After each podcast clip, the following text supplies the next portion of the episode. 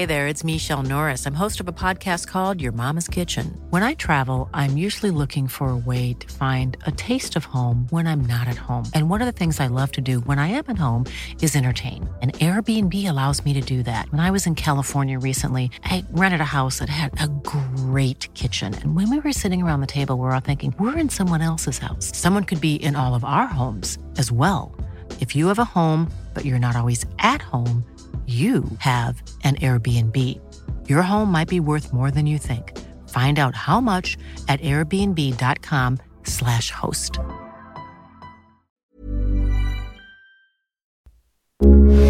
Heraldo Radio, con la H que sí suena y ahora también se escucha.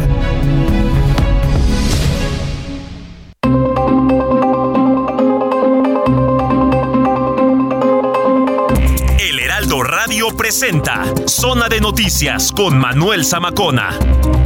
Zona de Noticias, el epicentro de la información.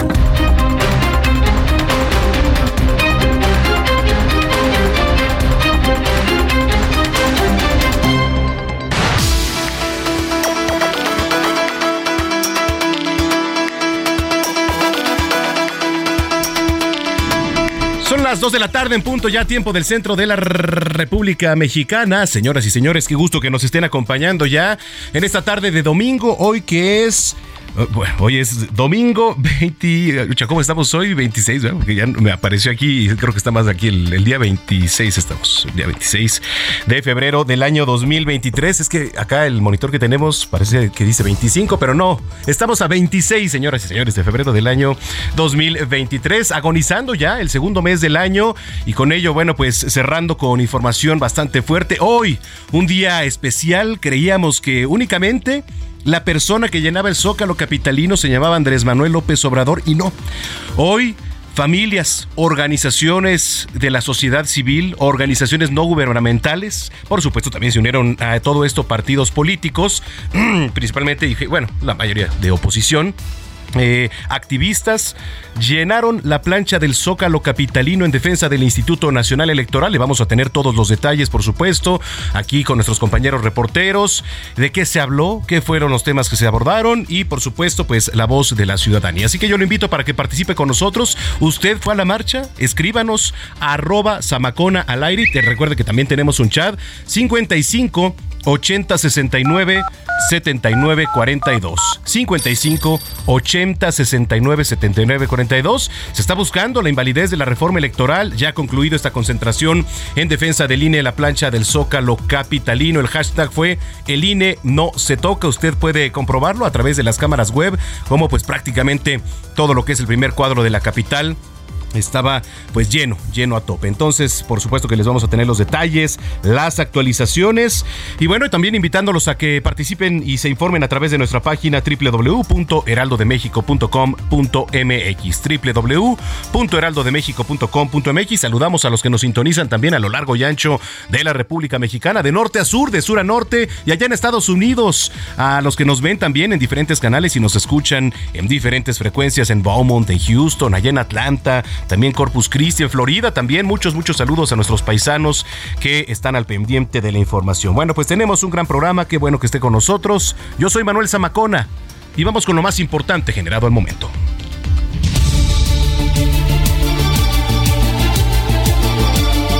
Le platico que desde las primeras horas de este domingo comenzaron a llegar grupos de personas que se dirigían al Zócalo de la Ciudad de México para la concentración por la defensa del Instituto Nacional Electoral. Alrededor de las 11 de la mañana, la periodista Beatriz Pagés fue la primera oradora de este evento. Queremos un México sin INE. Queremos un México sin padrón confiable.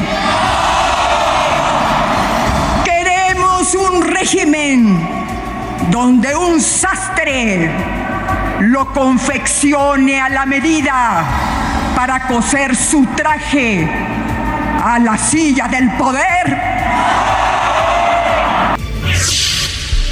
Bueno, pues es la voz de Beatriz Pagés y por su parte el ministro en retiro José Ramón Cossío reafirmó su rechazo a la iniciativa propuesta por el presidente Andrés Manuel López Obrador y confió en el buen criterio de los ministros de la Suprema Corte de Justicia para que esta iniciativa no avance. Estas son sus palabras. Él ha dicho que si los ministros declaran la inconstitucionalidad de las reformas, serán aliados de los más privilegiados de nuestra población. Y esto no es así. Queremos decirles a los señores y a las señoras ministras, teniendo frente a nuestros ojos el edificio en el que laboran, que confiamos en ellos, en su talante democrático y en su capacidad de comprender la gravedad de las decisiones que tomarán para preservar la vida democrática del país. En Durango, Tabasco, Guerrero, Chihuahua, Tamaulipas, San Luis Potosí, en Querétaro, en Puebla, en Guadalajara, en Oaxaca y Toluca, miles de personas también marcharon para expresar su rechazo al llamado Plan B de la reforma electoral propuesto por el presidente López Obrador. En otros temas, le platico que el Consejo Local del Instituto Nacional Electoral en Tamaulipas entregó la constancia de mayoría a Morena por el triunfo de su candidato José Ramón Gómez Leal en la elección extraordinaria del senador de la República, quien obtuvo 429.988 votos.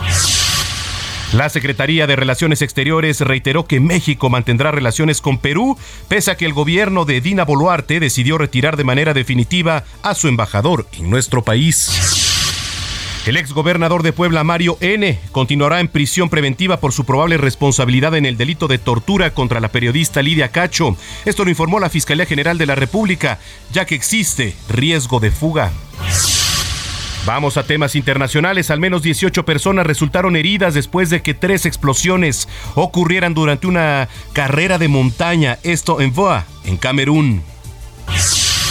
Alrededor de 60 migrantes murieron tras el naufragio de su embarcación no lejos de la ciudad italiana de Crotone, pocos días después de aprobarse una norma de salvamiento de migrantes en el mar. En los deportes, Cruz Azul venció a los Bravos de Juárez en la cancha del Estadio Azteca 1-0 y la máquina sumó 9 puntos en sus apariciones en la liguilla. El Manchester United conquistó la Copa de la Liga de Inglaterra frente al Newcastle, 2-0. Oiga, en el clima este día, el Frente Frío número 36 y la octava tormenta invernal se desplazarán sobre el noroeste y norte de México, asociados con la entrada de humedad generada por las corrientes en chorro polar y subtropical, lo cual va a originar lluvias y chubascos en ambas regiones. En el Valle de México se espera una temperatura máxima de 26 grados y mínima de 13 grados. Vamos a enlazarnos a las calles de la capital con mi compañero Javier Ruiz para conocer cómo está en materia de vialidad la capital. Adelante, Javier. Hola, Manuel, ¿qué tal? Saludo con gusto, excelente tarde. Pues buenas noticias, Manuel, a todas las personas que transitan en el primer cuadro de la capital, en la avenida 20 de noviembre, en la calle del 5 de mayo, antes del eje central hacia los carros. Pues todas estas arterias, Manuel, pues ya han sido abiertas a la circulación después pues, de este mitin justamente que se registró hoy por la mañana. Prácticamente desde las 7 de la mañana hubo cortes a la circulación en todos estos alrededores por la cantidad de personas que iban llegando al zócalo de la ciudad. Ya en estos momentos se han retirado poco a poco la mayoría y ya han sido abiertas las calles del centro histórico, aunque pues todavía tenemos algunos problemas, principalmente sobre 20 de noviembre, sobre el eje central Lázaro Cárdenas, las calles de Isabela Católica, Madero, pues sí presentan carga vehicular, pero en general ya el avance es abierto a la circulación, así que pues únicamente quien vaya a venir al centro histórico pues que lo hagan con paciencia, quien no pues de preferencia evitarlo porque todavía tardarán algunos minutos transitar por estas calles. De momento, Manuel, ese es el reporte que tenemos. Bueno, pues vamos a estar muy pendientes y en comunicación contigo. Gracias, Javier. Estamos atentos, hablamos. Buenas tardes. Muy buena tarde.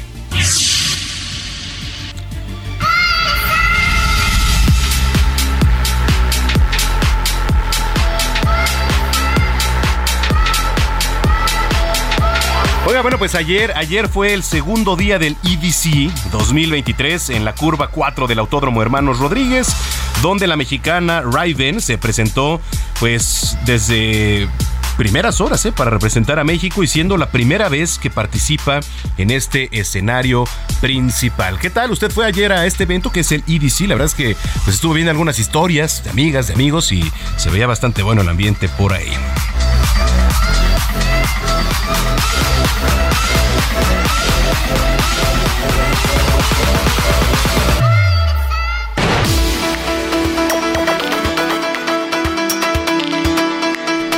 Son las 2 2 de la tarde ya con 9 minutos, tiempo del centro del país. Oiga, al grito de "no pasarán", miles de ciudadanos concentrados en el Zócalo capitalino escucharon pues a los oradores, a quien ya le platicaba, la periodista Beatriz Pagés, y al ministro en retiro, José Ramón Cossío, que bueno, pues fueron quienes alzaron la voz ahí en la plancha del Zócalo. Y ahí estuvo mi compañero Alberto Valiente, que nos tiene toda la información. Alberto, ¿cómo estuvo el tema? Por favor, adelante. ¿Qué tal? Muy buenas tardes, Manuel. Un saludo al auditorio. Efectivamente, cerca de las 10 de la mañana empezaron a llegar ya grandes multitudes de personas a esta plancha del Zócalo capitalina, donde pudimos observar que empezaron con discursos de los organizadores de este movimiento Unidos para Mejorar. Entre ellos estaba el exdiputado Fernando Belanzuarán, quien en sus palabras dijo, en su cálculo también, que más de 500,000 asistentes estuvieron en esta plancha del Zócalo capitalino. Como ya lo mencionabas, dos de los oradores empezaron sus discursos cerca de las 11 de la mañana, 11:15 aproximadamente, y con una duración de 15 minutos cada uno. Por su parte, Beatriz Pagés, priista y exdiputada, pues ella decía que estaban listos para la batalla, para defender la Constitución y al Instituto Nacional Electoral. Por su parte, y también ya lo mencionabas, a José Ramón Cossío, ministro en retiro. Él decía que confiaban y que el pueblo de México, por lo menos los asistentes a la marcha, confiaban en el tenante de los ahora ministros de la Suprema Corte de Justicia de la Nación, quienes se encargarán pues de decidir acerca de este plan B que mencionaban. Fue prácticamente un mitin, no fue una marcha, un mitin muy rápido, muy breve, de no más de una hora, donde se congregaron también a las calles aledañas. Vimos pues a raíz del sol, de la fuerte temperatura que había en el Zócalo capitalino, que algunas personas resultaron desmayadas. También hubo un pequeño portazo donde pues algunas de las personas que no entraron a la plancha del Zócalo capitalino intentaron entrar. Sin embargo, se reporta un saldo blanco hasta el momento. Cerca de una hora duró este mitin. Después de las 2:15 empezaron a retirarse. Parte de lo que pasó esta mañana, Manuel, regreso contigo. Bueno, pues ahí está parte de la crónica. Prácticamente lleno, ¿no?, la plancha del Zócalo, Alberto. Efectivamente, algunos espacios vacíos, sobre todo donde agarraban sombra, pues se dejaban ahí, claro, el sol abandonado, pero fuera de eso sí, lleno. Bueno, pues estamos pendientes. Gracias, Alberto. Seguimos pendiente. Buena tarde, Manuel.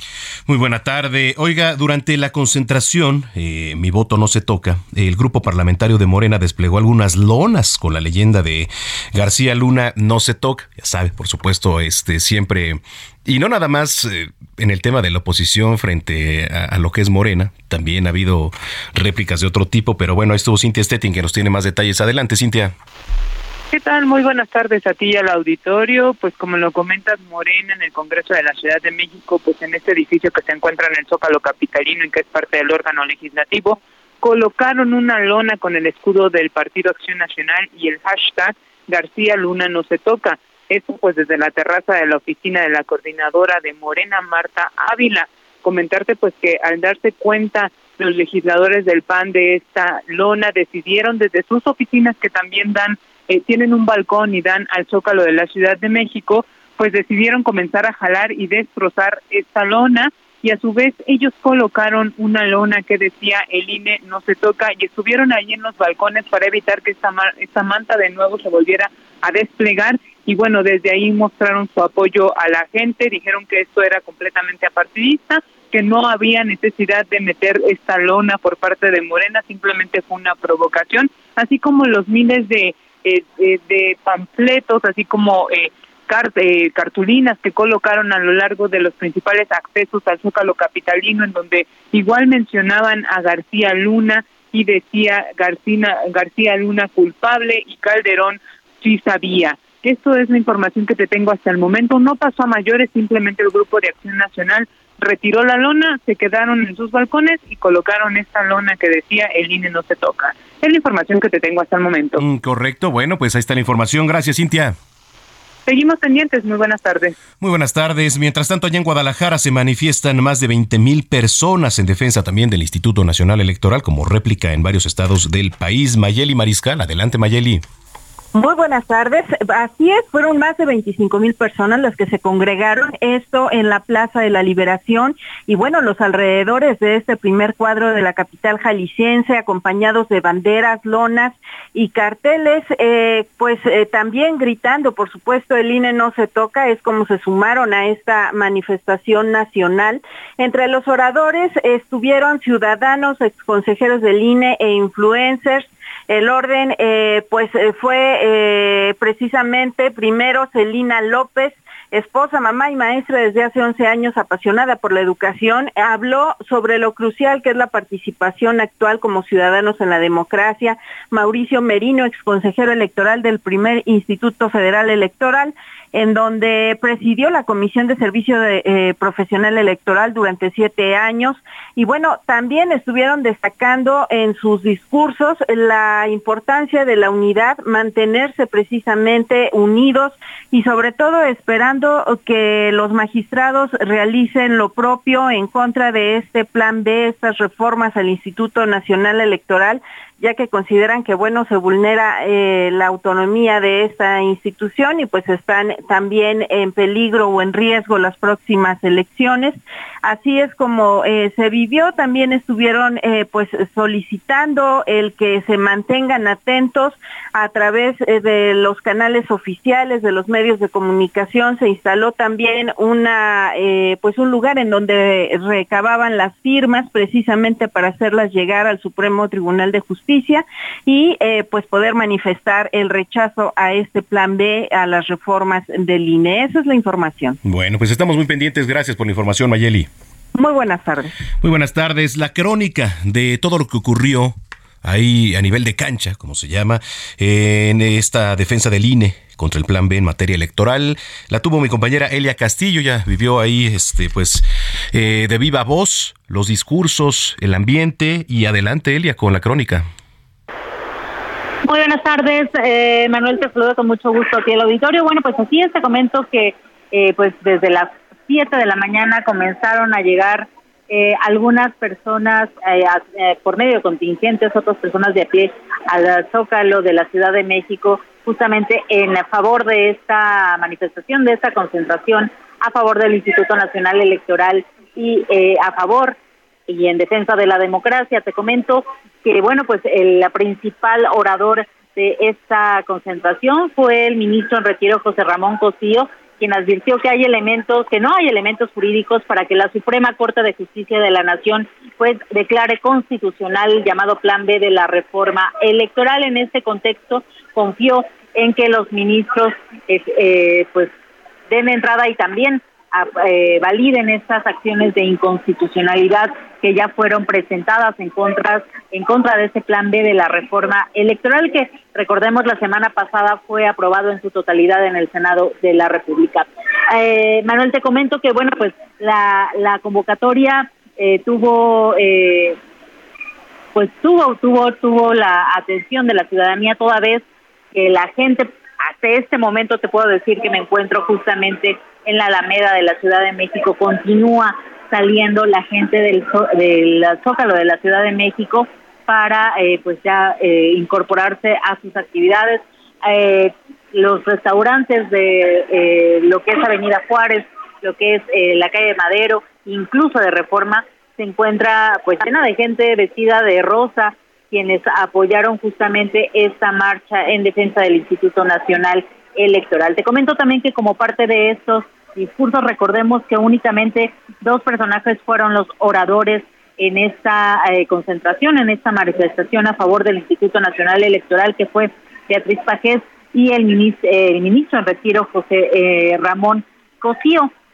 En este sentido, Beatriz Pagés, bueno, pues llamó a los ciudadanos a crear un frente ciudadano para poder ganar las elecciones en 2024. Ante lo que dijo, con este plan B de reforma electoral pues está cocinando un fraude, incluso así lo señaló ella, para imponer a un presidente en el 2024, así que llamó a la ciudadanía a crear este frente ciudadano para poder ganar a Morena las elecciones en 2024. En este sentido, el ministro José Ramón Cossío, Manuel, te comento que, bueno, pues se dijo seguro de que los ministros considerarán que la fijación de los presupuestos por la Cámara de Diputados viola la autonomía presupuestal del Instituto Nacional Electoral.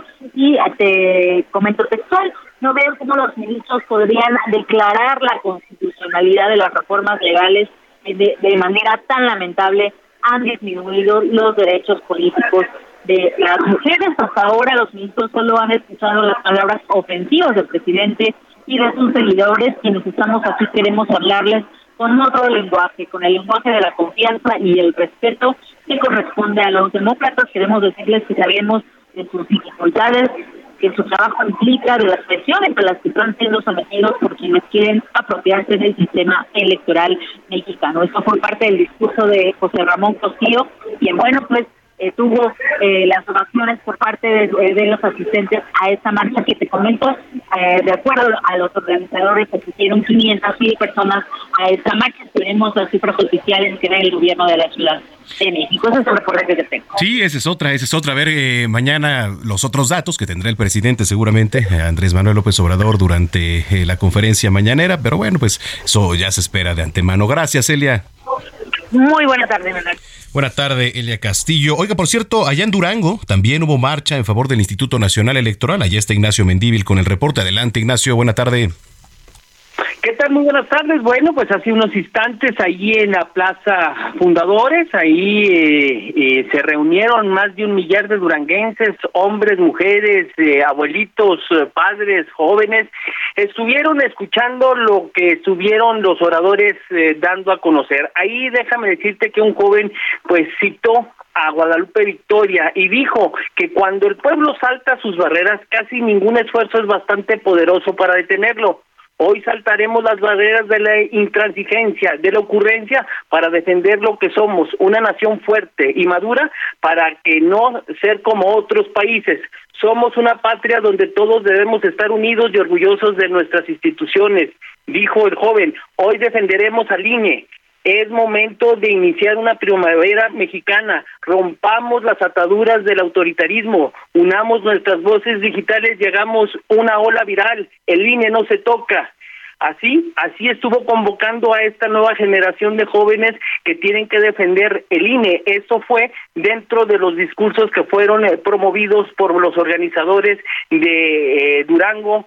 Y que bueno, pues está Coparmex, está la Federación de Colegios de Profesionistas, están otras organizaciones de la sociedad civil que estuvieron pues convocando a la unidad y al trabajo y a la defensa de este organismo que dicen no nació del poder, no nació del Estado, sino de la ciudadanía, y que desde que está funcionando pues ha habido democracia, y que los que están ahorita gobernando pues son a raíz de que utilizaron la democracia y ahora quieren pues desestabilizarla, erradicarla. Así una movilización y un grito, el INE no se toca, pues estuvieron por más de hora y media escuchando la convocatoria aquí en el centro histórico de la ciudad de Durango.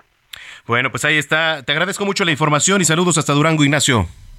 Buenas tardes. Muy buena tarde. En Tabasco, decenas de personas realizaron una concentración también en defensa del INE. Armando de la Rosa, adelante.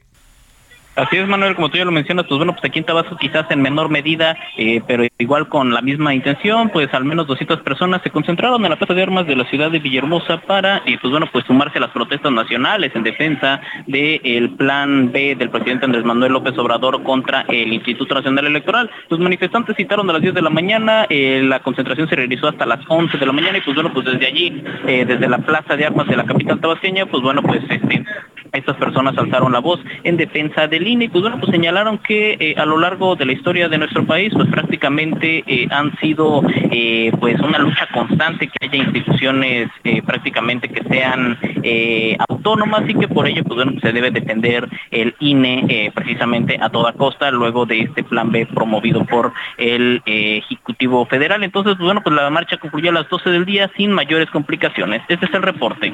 Gracias, Armando de la Rosa. Gracias, digo, está pendiente con la información. Bueno, pues ahora vamos a estar pendientes también, por supuesto, de la reacción, porque debe de haber reacción mañana en la mañanera del presidente Andrés Manuel López Obrador.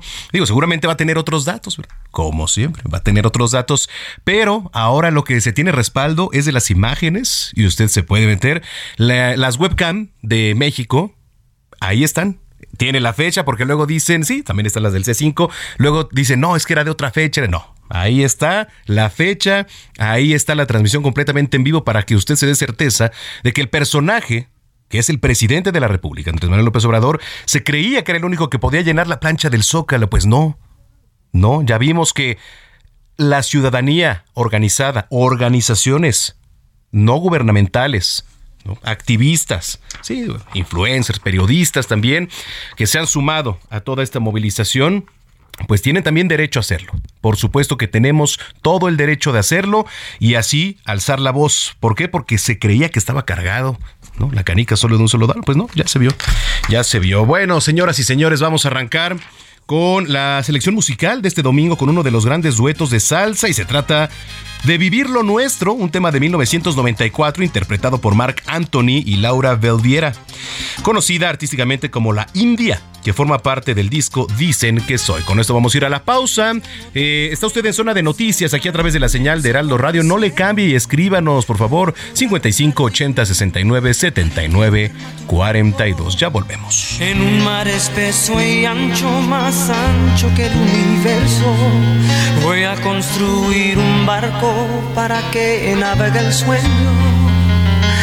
En un universo negro como lébano más puro, voy a construir de blanco. Vamos a una pausa y regresamos con Manuel Zamacona a Zona de Noticias.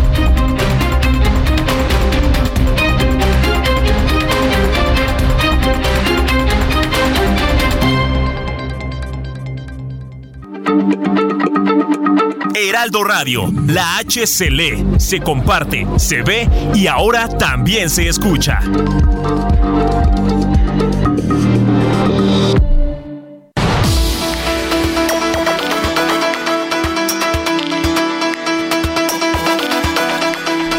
Son las 2 de la tarde con 30 minutos, 2:30 en el tiempo del centro de la República Mexicana. Muchas gracias por continuar.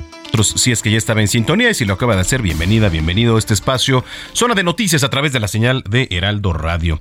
Bueno, pues gracias por sus mensajes, lo pueden seguir haciendo, @Zamacona al aire. Oiga, fíjese que el diputado Manuel Alejandro Robles de Morena presentó un punto de acuerdo que propone que allí en la Cámara de Diputados se exhorte al gobierno de la capital para que se someta a extinción de dominio los bienes de la propiedad de Genaro García Luna, que bueno, pues hayan sido utilizados como instrumento, objeto o producto de hechos ilícitos. En la línea telefónica, el diputado Manuel Alejandro Robles, a quien saludo con gusto. Diputado, buena tarde. Muy buena tarde, Manuel, ¿cómo estás? Te aprecio mucho la generosidad de tu espacio. Muchas gracias. ¿Qué es lo que se ha presentado? ¿Qué es lo que está proponiendo, diputado? Mira, que estamos planteando este asunto de la extinción de dominio con todos los bienes de Genaro García Luna para que sean destinados a las víctimas, ¿no? A los niños, niñas, adolescentes que han quedado en la orfandad, a las mujeres víctimas de violencias, a las personas con discapacidad. Y pues está probado que todo lo que amasó García Luna pues fue producto de su participación en la delincuencia organizada. ¿Cómo ha recibido? Entonces, eso es lo que estamos pidiéndole a las fiscalías del país, en especial a la de la Ciudad de México. ¿Cómo ha recibido el Congreso esta propuesta?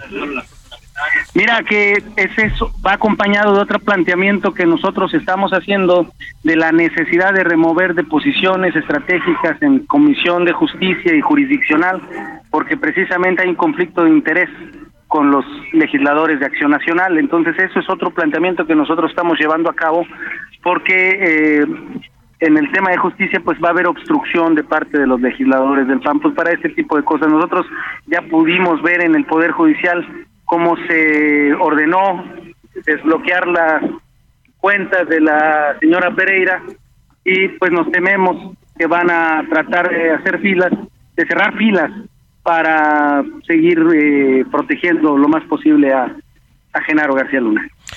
Correcto. Entonces tendría que ser directamente con el gobierno de la Ciudad de México. ¿Se tiene idea de los bienes? ¿De cuántos son aproximadamente? Los Estamos hablando de al menos 50 millones de dólares en bienes en territorio nacional. No tengo la precisión de cuánto en la Ciudad de México, pero el 70% de los bienes están en estado de Morelos y en la Ciudad de México. Morelos y Ciudad de México. Bueno, esto por una parte, y por ahí estaba leyendo también lo de la propuesta, diputado, de crear una ley general de atención y protección de migrantes. ¿Cómo sería todo esto, La ley, fíjate que es la ley de retorno, le llamamos, que es tenemos dos iniciativas en el tema. Una es la ley del retorno asistido para que hay muchos mexicanos que vuelven aquí y que no están familiarizados con su país porque se fueron muy pequeños y no encuentran la facilidad de ejercer su derecho a la identidad, el derecho a la educación. Entonces estamos planteando una serie de instrumentos para que ellos regresen aquí de manera asistida y puedan ejercer sus derechos que están a salvo constitucionalmente. Y tenemos la otra ley, que es la ley para proteger al trabajador internacional en América del Norte, uh-huh. y es precisamente el estar generando un perfil de elegibilidad para aquellos que van al empleo temporal en Estados Unidos y en Canadá principalmente. Está inspirado en el programa que se llama PETAT, que es el programa de empleo temporal agrícola, y eso es lo que nosotros estaríamos planteando, que muchos que desean irse vayan ya con las cualificaciones, con los acreditados, con las certificaciones, y que no tengan necesidad de un ingreso regular. Estamos reivindicando en el tema de la migración una migración ordenada, regular y circular, que ellos puedan ir y venir libremente. Correcto, bueno, pues vamos a estar pendientes de estas dos propuestas que se han planteado en el Congreso. ¿Confía, diputado, en que esto avance? Sí, en el tema migrante yo creo que hay una muy buena posibilidad, hay consensos más allá de las diferencias que hay entre los grupos parlamentarios, y en el tema de justicia yo creo que ahí es donde nos vamos a estar trabando. Desde que se hizo la sentencia de García Luna no hemos tenido una sesión ordinaria uh-huh. En la que pueda haber la discusión libre en el Pleno de la Cámara de Diputados, Manuel. Correcto. Bueno, pues estaremos pendientes. Finalmente, ¿alguna postura sobre la movilización de hoy, diputado? Pues nos vemos el 18. Yo creo que el día de hoy vimos la intolerancia de las fuerzas dirigentes de esta marcha, y también que hubo, que fue el recurso lo que también estuvieron en redes anunciando de 100 pesos por persona, 500 pesos. Hay imágenes de la gente esperando su pago. Muy, muy lamentable. Yo creo que esto es un ensayo de lo que va a ser la elección en el Estado de México, donde va a ser una compra descomunal de votos, donde va a correr sin que el INE haga la intervención que se requiere. Bueno, pues ahí está. Entonces estaremos pendientes a los temas, diputado. Muchas gracias y estamos en comunicación. Manuel, aprecio mucho la generosidad del espacio, poder compartir esto, y que tengas una gran semana a ti y a toda tu audiencia. Gracias igualmente, diputado Alejandro Robles, es diputado federal de Morena. ¿Te ve? Pues es que ahí está la balanza. Digo, también aquí hemos estado dando a conocer lo que se llevó a cabo, pero pues también tenemos nosotros que dar a conocer el punto de vista de la oposición. Y en este caso de Morena en particular, ¿no? Bueno, ya son las 2 de la tarde con 36 minutos en el tiempo del centro.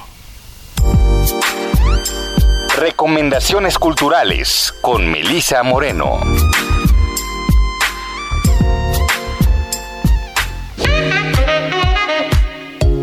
Bienvenidos a la Agenda Cultural del Heraldo de México. Yo soy Melissa Moreno y esta es nuestra selección para Zona de Noticias.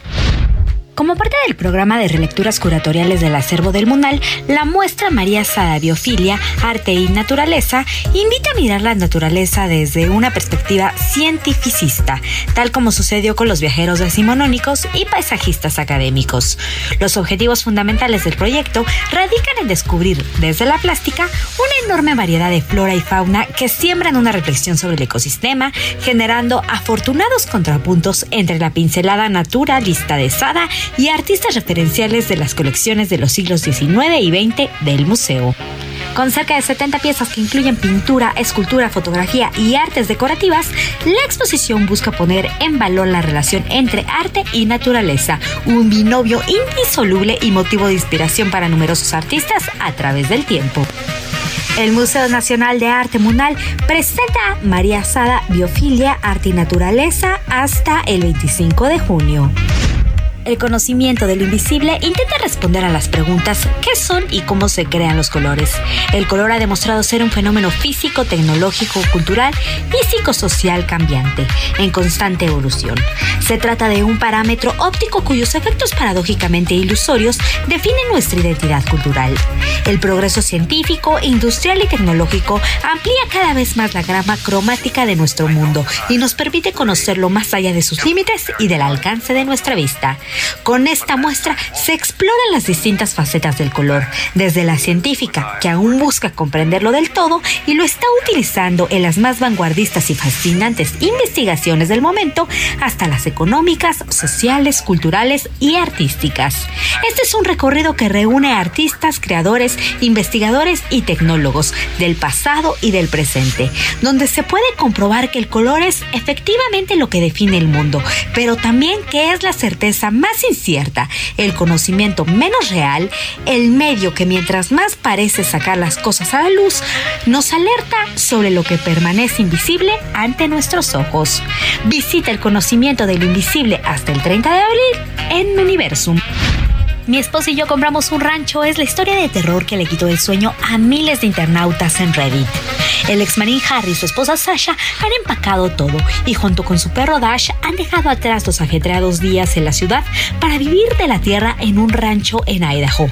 Su nuevo hogar se encuentra alrededor de 40 acres de campo, álamos y bosques. Todo un paraíso. Aunque sus amigos y familiares piensan que es una elección extraña para una prometedora pareja de profesionistas, Harry y Sasha no pueden estar más emocionados acerca del futuro que están construyendo sin la ayuda de nadie. Pero su entusiasmo dará un giro cuando sus vecinos Dan y Lucy los alertan de un malvado espíritu que habita en el valle, uno que, dependiendo de la estación, acecha y cambia de aspecto de maneras cada vez más escalofriantes.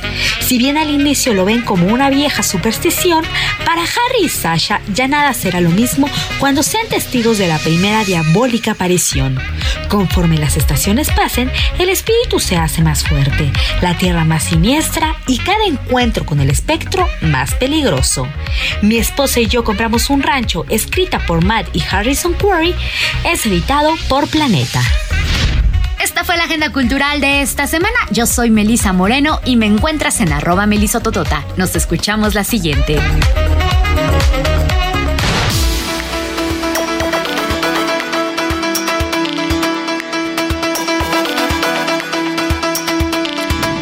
Son las 2 de la tarde ya con 40 minutos en el tiempo del centro. Mire, la verdad yo creo que es preocupante las relaciones internacionales, las relaciones diplomáticas que está llevando a cabo el gobierno mexicano. Porque, a ver, ya le ponía en contexto que el gobierno peruano oficializó la salida del embajador de Perú en México, ¿no? Tal y como lo anunció la presidenta Dina Boluarte, tras las declaraciones del presidente López Obrador, que acusa de injerencia en asuntos internos, ¿no? Entonces, a ver, ¿cómo entender todo esto? Y las relaciones diplomáticas que en los últimos años pues se ha friccionado con nuestro país. Me da mucho gusto saludar en la línea telefónica a la doctora Aribel Contreras, coordinadora de la Licenciatura de Negocios Globales en la Universidad Iberoamericana. Doctora, qué gusto saludarla. Muy buenas tardes, Manuel. Como siempre, un gusto poder saludarte. Un fuerte abrazo a la distancia, aunque en esta ocasión pues sea por este terremoto diplomático que se está generando entre México y Perú. Yo no sé si estamos dimensionando, ¿no?, todo lo que se vino, porque en los últimos años yo no recuerdo que en gobiernos anteriores se haya fracturado tanto una relación así.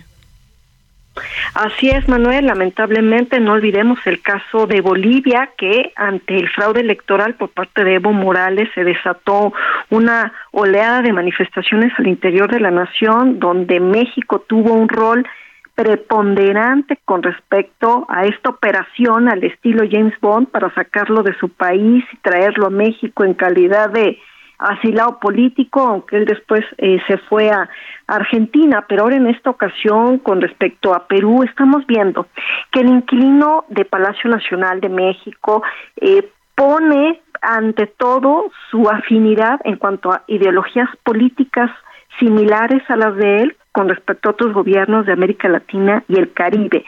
Está interpretando a modo los principios de nuestra política exterior que están establecidos en el artículo 89 de nuestra Constitución, que habla de la no injerencia.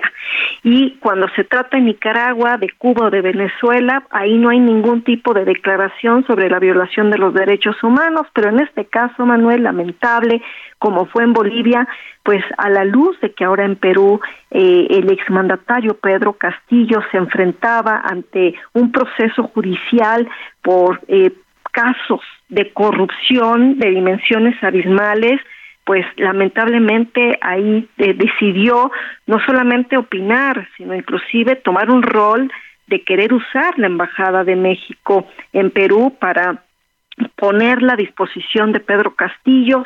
Sabemos ya el resto de la historia.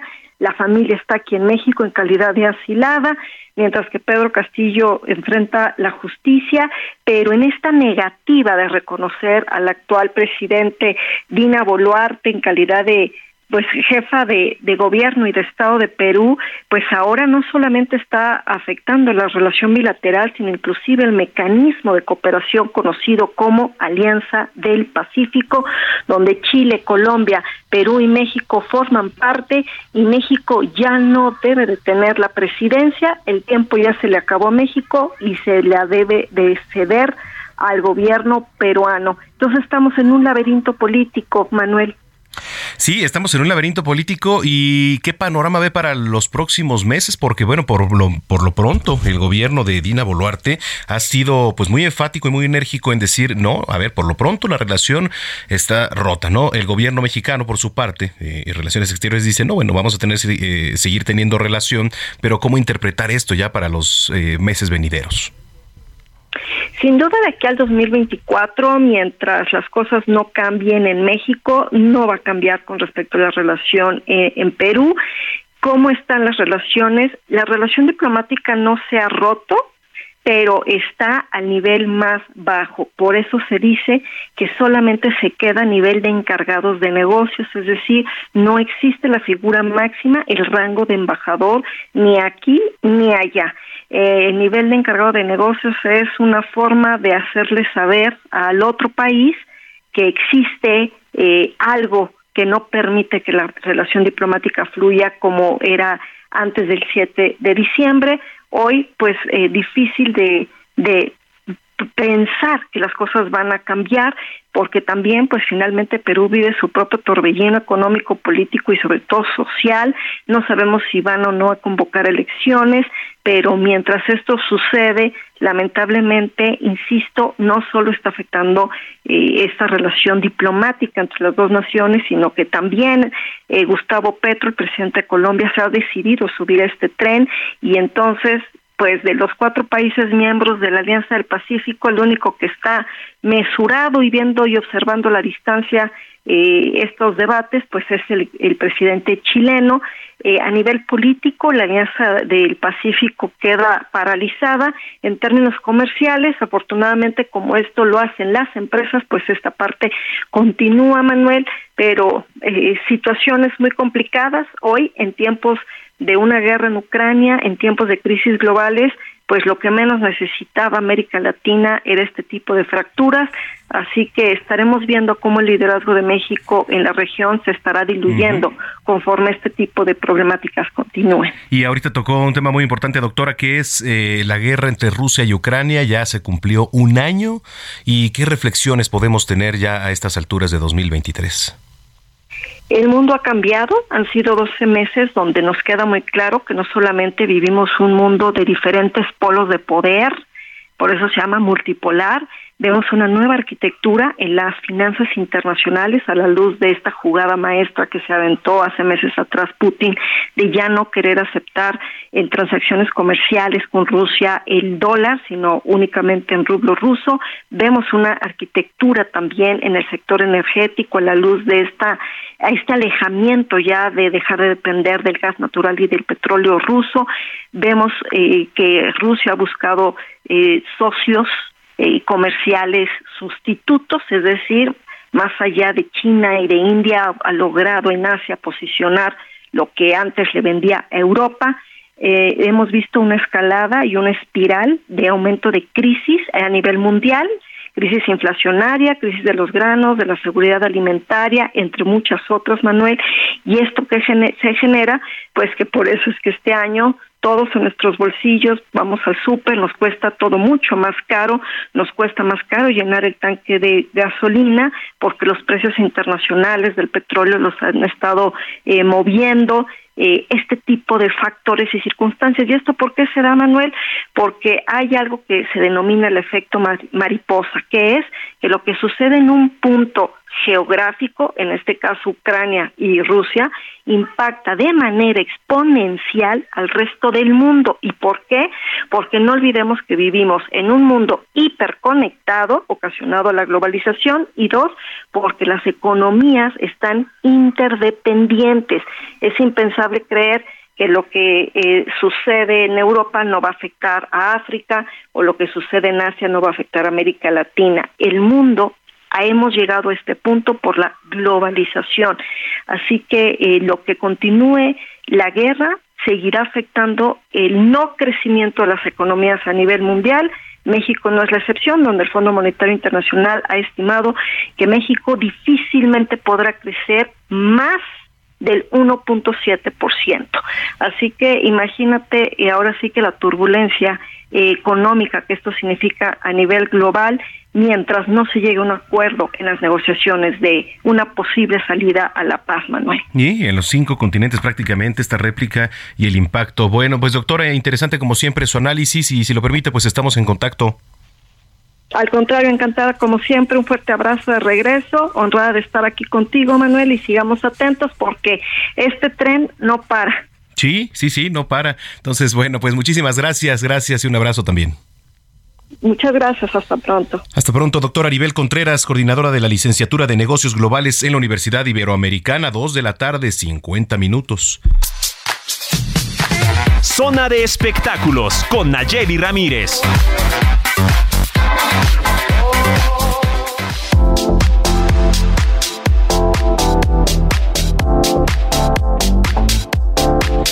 Nayeli Ramírez, ¿cómo te va?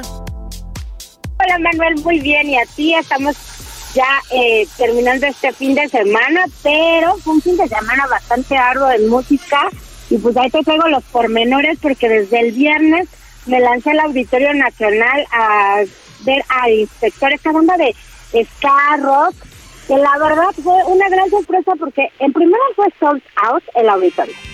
Estaban festejando 25 años de carrera.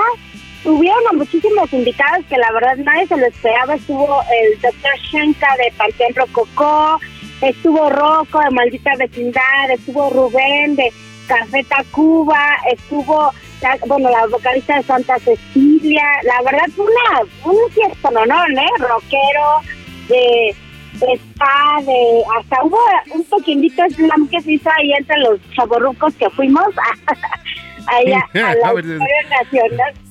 Y pero la verdad fue muy padre porque fíjate que lo que no pasa muy seguido es que las butacas de adelante del Auditorio Nacional las quitaron.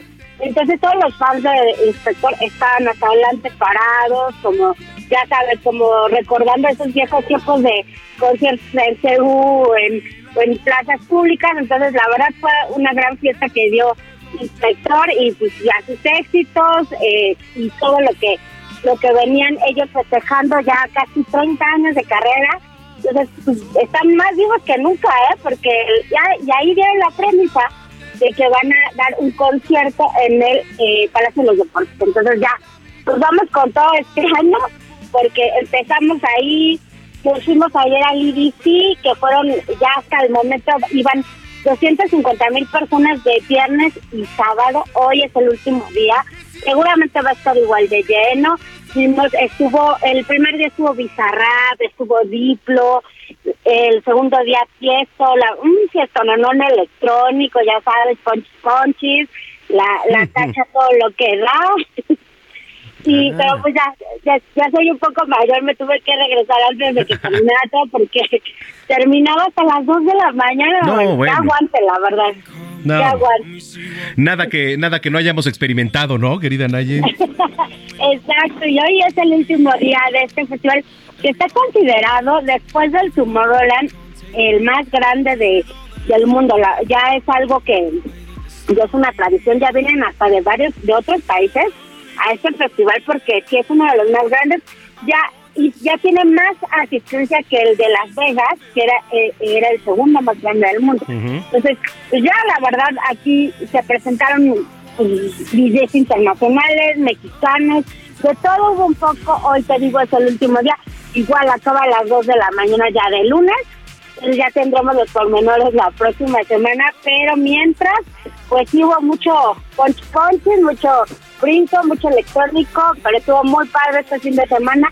También ayer estuvo Dana Paola en el Auditorio Nacional presentando su nueva música.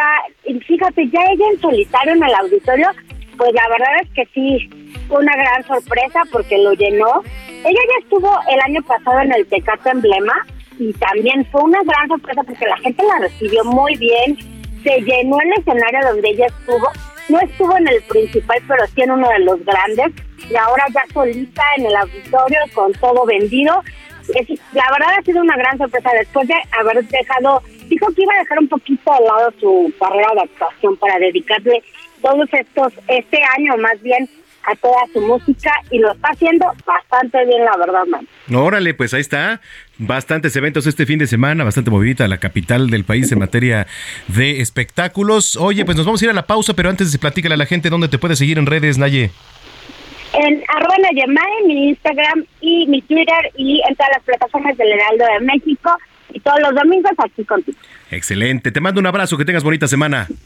Un abrazo, bonita semana a todos. Gracias, Nayeli Ramírez. Vamos a la pausa. El pasado 7 de febrero, el cantante mexicano Manuel Mijares cumplió 65 años. Escuchamos Que Nada Nos Separe, uno de sus más grandes éxitos que forma parte de su álbum del mismo nombre, lanzado en abril de 1991. Vamos a pausa. Está usted en Zona de Noticias. Soy Manuel Zamacona. Volvemos.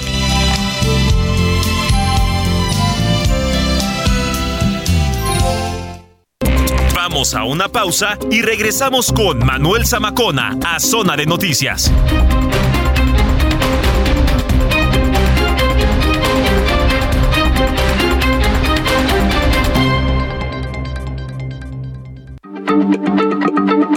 Heraldo Radio, la H se lee, se comparte, se ve y ahora también se escucha.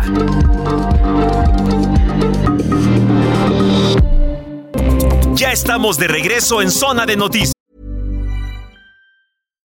If you're looking for plump lips that last, you need to know about Juvederm lip fillers. With Juvederm Volbella XC and Juvederm Ultra XC, your lip look, whether it's subtle or bold, can last up to 1 full year with optimal treatment and no additional maintenance. Find a licensed specialist and see if it's right for you at Juvederm.com today. That's Juvederm.com. Add fullness to lips in adults over 21 with Juvederm Volbella XC or Juvederm Ultra XC. Do not use if you have severe allergies or a history of severe allergic reactions, or if you're allergic to lidocaine or the proteins used in Juvederm. Tell your doctor if you have a history of scarring or taking medicines that decrease the body's immune response or that can prolong bleeding. Common side effects include injection site redness, swelling, pain, tenderness, firmness, lumps, bumps, bruising, discoloration, or itching. As with all fillers, there's a rare risk of unintentional injection into a blood vessel, which can cause vision abnormalities, blindness, stroke, temporary scabs, or scarring.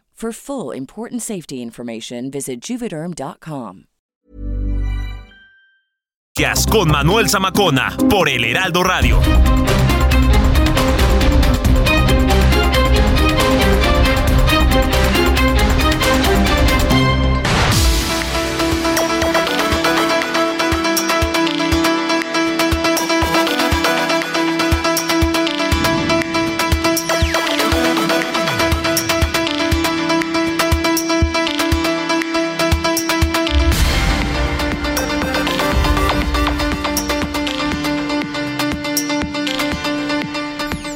Las 3 de la tarde en punto, hora del centro de la República Mexicana. Señoras y señores, muy buenas tardes. Sean todos bienvenidos a esta segunda hora de su programa Zona de Noticias con Manuel Zamacona, cuando en este momento presentamos un resumen con lo más importante ocurrido hasta el momento.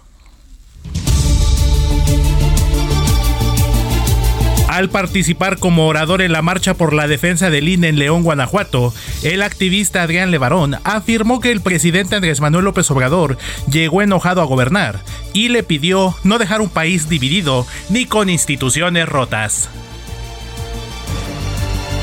La diputada federal del PAN, Ania Gómez, exigió al presidente Andrés Manuel López Obrador no meterse con Nuevo León, luego de que el jefe del Ejecutivo Federal amenazó a la empresa Tesla con no autorizar la instalación de su planta en aquella entidad.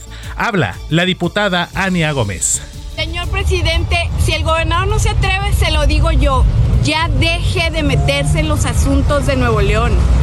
La planta Tesla que se pretende instalar en este estado no es una ocurrencia como las que usted está acostumbrado a hacer. Nuevo León es una región privilegiada para el comercio internacional y con mano de obra de calidad, porque así somos los regios. Sus excusas son para tratar de hacer funcionar su fallido aeropuerto. Nuevo León sí tiene quien lo defienda. Si no ayuda, no estorbe. Y en temas de la capital, el secretario de Desarrollo Económico de la Ciudad de México, Fadlalá Cavani, anunció que durante 2022 la capital del país recibió $10,923 millones por inversión extranjera directa, principalmente de Estados Unidos, Brasil y España. En un operativo conjunto entre las fiscalías de la ciudad y el Estado de México, 32 migrantes de diversas nacionalidades fueron rescatados en un domicilio de Ciudad Nezahualcóyotl, donde también fueron detenidas 3 personas. En temas internacionales, el ejército de Irak informó que este domingo abatió en la provincia de Al-Anbar, en el oeste del país, a 17 presuntos miembros del grupo terrorista Estado Islámico, entre ellos un líder muy destacado, aunque no reveló su identidad. El presidente de Rusia, Vladimir Putin, acusó a la OTAN de participar directamente en el conflicto con Ucrania al suministrarle armas a aquel país y acusó a Occidente de querer disolver la antigua Unión Soviética y su parte principal, la Federación Rusa.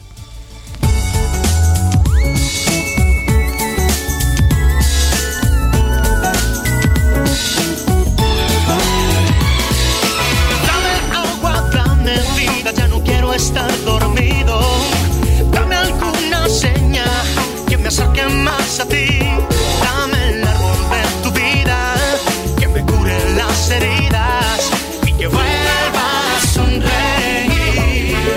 Y en información de los espectáculos, pues muchos seguidores de Luis Miguel se habían ilusionado luego de que el cantante publicó en su cuenta de Twitter que regalaría boletos para sus conciertos programados para este año. Mandó mensajes de te quiero mucho, los quiero mucho, buenas noches. Pues esto ya fue desmentido por la oficina de prensa del cantante, que dio a conocer que la cuenta precisamente de Twitter fue hackeada y ya está en proceso de recuperación, luego de que se publicaran estos mensajes principalmente entre el jueves y el viernes, pero pues el equipo del cantante ya lo dijo, no habrá boletos gratis para los conciertos de Luis Miguel. Era mucha belleza para ser verdad, mi querido Manuel. Mira, yo si fuera Luis Miguel, ya pues agarraba, ¿no?, el tweet que le hackearon y decía, bueno, órale va, pues les voy a regalar unos pancitos que le cuesta. No sé, por medio de algo. Unos dobles aquí en Zona de Noticias o algo, ¿no? Exactamente, que manden su WhatsApp al... No, al número. Exactamente, pero pues ya se habían ilusionado, incluso algunos ya habían cancelado la venta de su riñón, pensando que se iban a ganar sus boletos de Luis Miguel y pues no fue así. Oye, pero no ha dicho dónde va a estar, siempre está en el auditorio, ¿no? Sí, por lo general históricamente siempre es el auditorio, que de hecho es donde tiene el récord y es el artista en la historia del Auditorio Nacional con más presentaciones, justamente. Sí. Entonces, de hecho, las fechas están por anunciarse, seguramente la venta de boletos, pues ya sabes, aquella empresa que clona los boletos, que los duplica. Y entonces hay que tener mucho cuidado también al respecto, mi querido Manuel. Y esto que estamos escuchando precisamente se titula Dame, del disco Nada es Igual, publicado en el año 1994. Oye, pues ahí está, muchas gracias. Gracias, Héctor Vieira. Pues a ti, mi querido Manuel, y seguimos con más información, por supuesto. Oye, pues ahí está. Oiga, tenemos mensajes del público aquí en @Zamacona al aire. Dice por acá Vinicio Zamora, buenas tardes, Manuel. Desafortunado, comentario de Adán Augusto, que los que iban a asistir a la marcha eran unos trasnochados, y yo digo que ellos son los trasnochados, son unos trastornados. Gracias, Vinicio, por sus comentarios. Dice Eleazar Martínez, Zamacona, yo estuve en el Zócalo, eso que dice ese diputado es una vil mentira, por eso nos juntamos cientos de miles hoy en la marcha, urge que se vayan. Dice Manuel Torres por acá, Manuel Zamacona, buenas tardes, mi nombre es Manuel Torres Hernández, yo fui al Zócalo y nadie me pagó, viva viva la democracia del León. El León cree que todos son de su condición. Y entonces nos escribe por acá Jorge Nitales, quien no tiene foto. Dice, acabo de escuchar a este periodista, lo entrecomilla, apartidista en la radio, diciendo que la marcha fue de organizaciones civiles y dijo, bueno, sí fueron influencers y algunos otros, pero no tuvo, esto no lo puedo decir al aire, de decir que principalmente fueron políticos los convocantes. Pues mire, aunque les moleste, les duela, les hiera, tienen que reconocer, así como lo hemos reconocido en otros espacios por parte de otras marchas, ¿verdad? Pues que esta organización fue hecha pues por la sociedad, sociedades civiles, organizaciones. Ahora, no estoy diciendo que no fueran partidos políticos. Claro que se sumaron también partidos políticos, pero la organización fue de la sociedad civil. Digo, ¿les molestará? Les molestará, y sí, claro que les va a molestar, pero bueno, pues ahí está. Y además, quiero decir que se llenó el Zócalo. Aunque ustedes digan que el presidente López Obrador es el único que ha podido llenar el Zócalo, pues ¿qué cree? Que no. Ya se vio hoy y así, ahí están, digo, no lo digo yo, ahí están las pruebas. Ahí están las pruebas. Métase usted a las redes sociales ahorita que tiene el acceso a cuentas verificadas, a webcams de México, ¿no? A las cámaras de los edificios, a las redes sociales, a las páginas verificadas sobre todo, y va a ver. Digo, entonces, pues ahí está. De todas maneras, agradecemos mucho sus comentarios, ¿eh? Así sean agresivos, no pasa nada. Usted échelos, aquí le entramos a todo. Oiga, y también nos escribe por aquí Alejandrina Hernández, que nos escucha con su mamá. Dice, mi mamá y yo te escuchamos siempre, podrías mandarnos un saludo, pero claro que sí.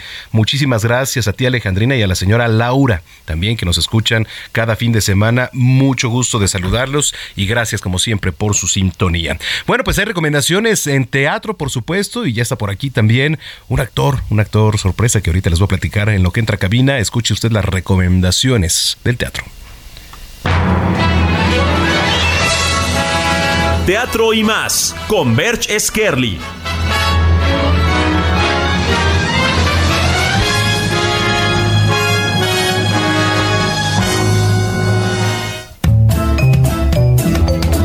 Hola, muy buenas tardes. Un saludo a todo el auditorio de Heraldo Noticias. Una vez más, sean todos bienvenidos a Teatro y Más. En este segmento haremos un recorrido dentro de los montajes más relevantes de la escena teatral de la Ciudad de México. Y aquí damos inicio. Que no se culpe a nadie de mi muerte. Monólogo sobre una mujer que está a punto del suicidio, actuado de una manera magistral por una de las actrices más destacadas del teatro contemporáneo en México, Majo Pérez. No te pierdas este extraordinario monólogo los días jueves a las 8:30 en el Teatro Ofelia.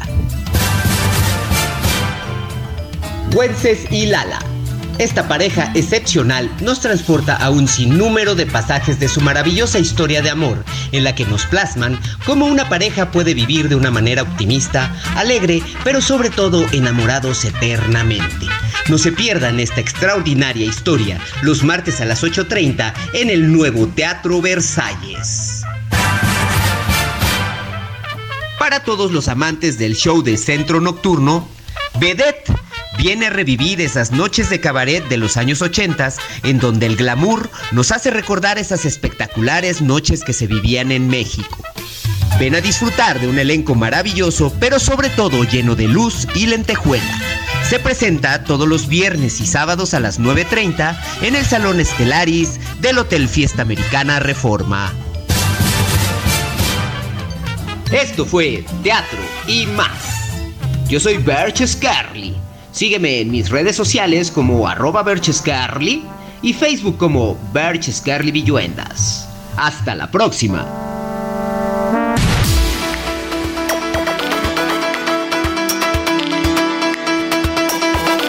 Tres de la tarde ya con 10 minutos en el tiempo del centro de la República Mexicana. Bueno, pues continuamos aquí en Zona de Noticias. Ahora que mi compañero Berch Esquerli le presentaba la cartelera y las recomendaciones en materia de teatro, pues yo le tengo otra, y también me da mucho gusto pues presentársela, porque es una obra que está padrísima, que se acaba de estrenar el día de ayer, y tengo mucho gusto de saludar a Rigo Saráchaga. Actor, ¿cómo estás, Rigo? Bienvenido. Muy bien, Manuel, muchas gracias. Oye, pues nos viene a hablar de la obra La importancia de llamarse Ernesto. A ver, platícanos un poquito de qué se trata. Bueno, esta obra es una comedia, es muy divertida, es una obra necesaria para esta época. Uh-huh. La gente le agradece muchísimo. Es una comedia fina, me decían la otra vez, pero ¿qué es comedia fina? Pues que está muy bien escrita, es como alimento de alta calidad, ¿no? De repente hay cosas que nos provocan risa, que son a lo mejor cosas cotidianas, pero esto está muy bien tejido, hecho por Oscar Wilde, nada más y nada menos. Es una obra del 1900 que resulta absolutamente actual, que se burla mucho de las maneras, mucho de, pues, del ser humano, ¿no? Cómo nos volvemos torpes a la hora de querer parecer muy educados, ¿no?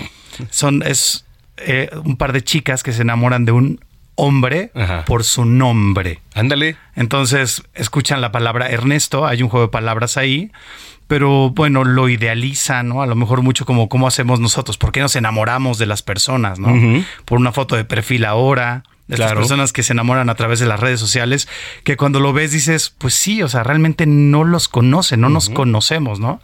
Es absolutamente impersonal y eso resulta una comedia muy, muy bien tejida. La gente la pasa muy bien. La obra dura hora y media, pero de verdad se les pasa como agua. Y algo que tiene muy interesante este formato que estamos haciendo, yo soy productor de teatro, estoy haciendo un tipo de teatro itinerante. Esto significa que va de un lugar al otro. Esto empezó durante la pandemia a hacerse en espacios abiertos, jardines. La compañía se llama Luciérnagas. Sí, claro. Entonces aparecíamos en los jardines, ¿no? Que no podíamos estar juntos, tenía que ser al aire libre. Y ahora estamos haciéndolo en el foro RS, que está en Narvarte, pero estamos yendo a diferentes lugares y lo que le pedimos a la gente es que nos escriba. No es para muchas personas, que nos escriba a través de mi página de Facebook y ahí les damos la información de este tipo de teatro que es un poquito itinerante, un poquito alternativo, ¿no? Que es una experiencia que la gente vive desde que te enteras de la dirección, a dónde vas a ir, y que está hecho por actores espectaculares que estamos aventándonos a producir este teatro que difícilmente podríamos conseguirlo porque algún productor se aventara a hacer un texto de este calibre, ¿no? De esta, ahora como que los productores están apostando por figuras, por actores que realmente no son actores, pero que tienen cierto nombre y que generan cierta curiosidad. Y aquí no, estamos cuidando que todo sea muy actoral, que los actores puedan llevar comedia, que es uno de los géneros pues más complejos. ¿Has oído tú, Manuel, esto de qué es más fácil, hacer llorar o hacer reír? Híjole. Y hacer reír requiere actores, ¿no? Yo lo he comprobado a través de pues muchos años de producir teatro, que la fórmula es actores. A lo mejor no conocidos, pero no es lo que queremos, sino que sean actores, que puedan llevar un texto tan importante como algo escrito por Oscar Wilde, ¿no? Oscar Wilde, sí, ¿no? A ver, además tremendo, ¿no? ¿Cómo les fue el día de ayer? Ayer estrenaron. Estrenamos ayer, nos fue muy bien, teníamos lleno, lo cual no es muy difícil porque son 35 personas. Bueno, pero más cómodo, o sea, un poquito más íntimo. Sí, digamos. Muy íntimo, te juro que es una experiencia que hay que vivirla, que hay que agradecerla. Fueron ayer productores, amigos míos, me decían, esto es un golazo, o sea, es muy lindo para la gente. Y sobre todo eso funcionó, la gente se carcajea, la pasa muy bien. Así que estamos muy, muy contentos, ¿no? Fue un resultado muy lindo lo que tuvimos ayer y estamos apostando solo por ahorita 4 funciones más. La función que sigue está casi llena, pero tenemos por ahí algunos lugares y estamos viendo que si esto funciona bastante bien, pues ampliar la temporada, que es lo que nos pasó hace 2 años con esta misma obra. Decías de teatro itinerante, o sea, ¿después de esto se van a presentar en algún otro lugar o por lo pronto va a finalizar temporada, digamos? Pues mira, queremos que sea muy orgánico lo que pase con esto. Ojalá que no se pierdan esta experiencia de vivirlo así. Claro. Obviamente si nos empieza a ir muy bien, yo soy productor, o sea, hago teatro en teatro convencional y la llevaríamos ahí, va a funcionar muy bien y va a ser padrísimo también. Queremos que la obra se mueva, o sea, que vaya, que esté viva, que si nos va pidiendo espacios más grandes, pues hacerlo en espacios más grandes, ¿no? Y eso estamos buscando que pase. Tenemos por ahí alguna propuesta presentarla en hoteles, en restaurantes, y me parece padrísimo. Pero bueno, vamos a ver qué pasa. Por lo pronto tenemos estas 4 funciones estos siguientes sábados. En este formato, para 30 personas más o menos. ¿Son los sábados? Solo los sábados a las 8:30 y pueden conseguir los boletos a través de mi página de Facebook, que me escriban, Rigo Saráchaga.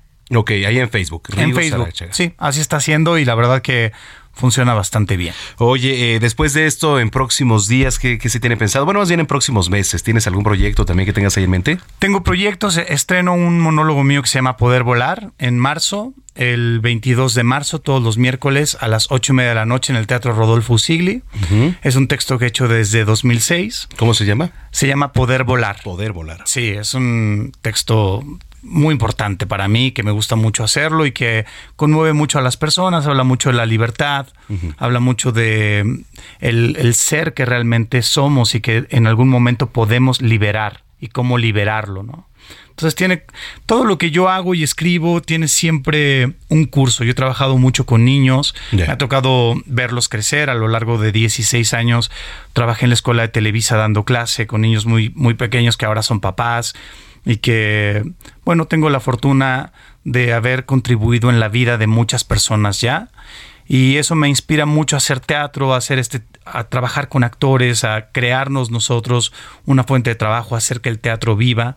Y siempre agradecerle a las personas, porque ayer lo hablábamos, la parte más maravillosa de un actor es su artista, ¿no? Uh-huh. Tenemos muchos lados, es como un cubo Rubik que tiene como muchos lados. Y el actor tiene esta parte de artista que se revela cuando hay público delante de nosotros. Entonces estamos muy agradecidos de que el público venga a vernos, de poder estar haciendo teatro, de hacer teatro para el público. Estamos de verdad que muy inspirados con los textos que tenemos.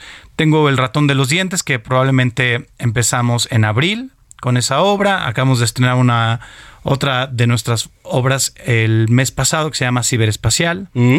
Y son musicales esas, pero ahora estamos muy contentos con la importancia de Marce Ernesto. La verdad es que funciona, de entre todas las obras, creo que es la que más funciona para el público, más lo divierte, más lo engancha, le encanta este texto. Oye, correcto, pues vamos a repetirle nada más, Rigo, al público que nos viene escuchando, cómo puede asistir, qué días y en dónde.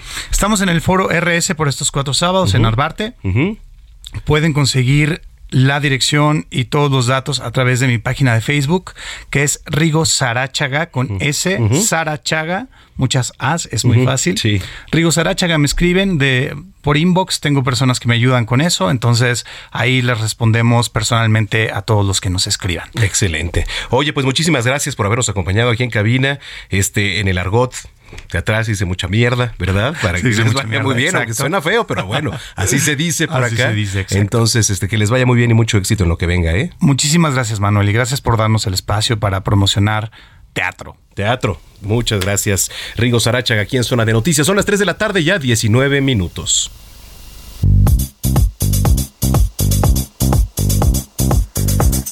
Yo soy Alex el Panda y estas son las recomendaciones impausables de la semana. En esta ocasión, como seguimos con la miel que nos dejó escurriendo el 14 de febrero, les traigo 2 contenidos para estas fechas y salir un poco de lo convencional. Casando a mi ex en Prime Video. Mariana, tú le devolviste el anillo. Tú le dijiste que no te querías casar. Mariana y yo somos amigos. Es una clienta que me rompió el corazón, pero una clienta. Zuria Vega y Guillermo Villegas, el teniente Orina, protagonizan esta divertida película donde Mariana, una organizadora de bodas, después de rechazar una propuesta de matrimonio y terminar una larga relación en el proceso, tiene que volver a ver a su exnovio Luis después de un largo tiempo, pero no precisamente para buscar reconciliarse, sino para organizar su boda con su nueva conquista. Ahora Mariana tendrá que sobreponer sus sentimientos y ser lo más profesional posible para hacerle la fiesta de sus sueños a Luis y Lucía. Harley Quinn, especial de un problemático San Valentín en HBO Max. Aunque el título podría referirse a la típica cita del 14 de febrero, sin duda es todo lo contrario, ya que en este especial de la serie Harley Quinn nos muestran a la pareja de Harley Hiedra Venenosa en su primer San Valentín juntas. El episodio se nos muestra tal como si fuera un reality de esos donde las parejas cuentan cómo se conocieron, mientras tenemos imágenes de cómo va saliendo la cita, donde Harley Quinn le quiere dar un regalo muy especial y algo no tan común a Hiedra, el mejor orgasmo de su vida, y para eso consigue una pócima, la cual hace que toda la ciudad se vuelva un caos.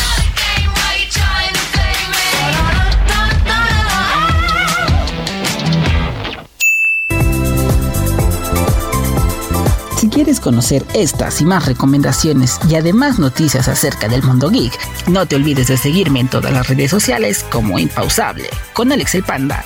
Cuídense mucho. Bye.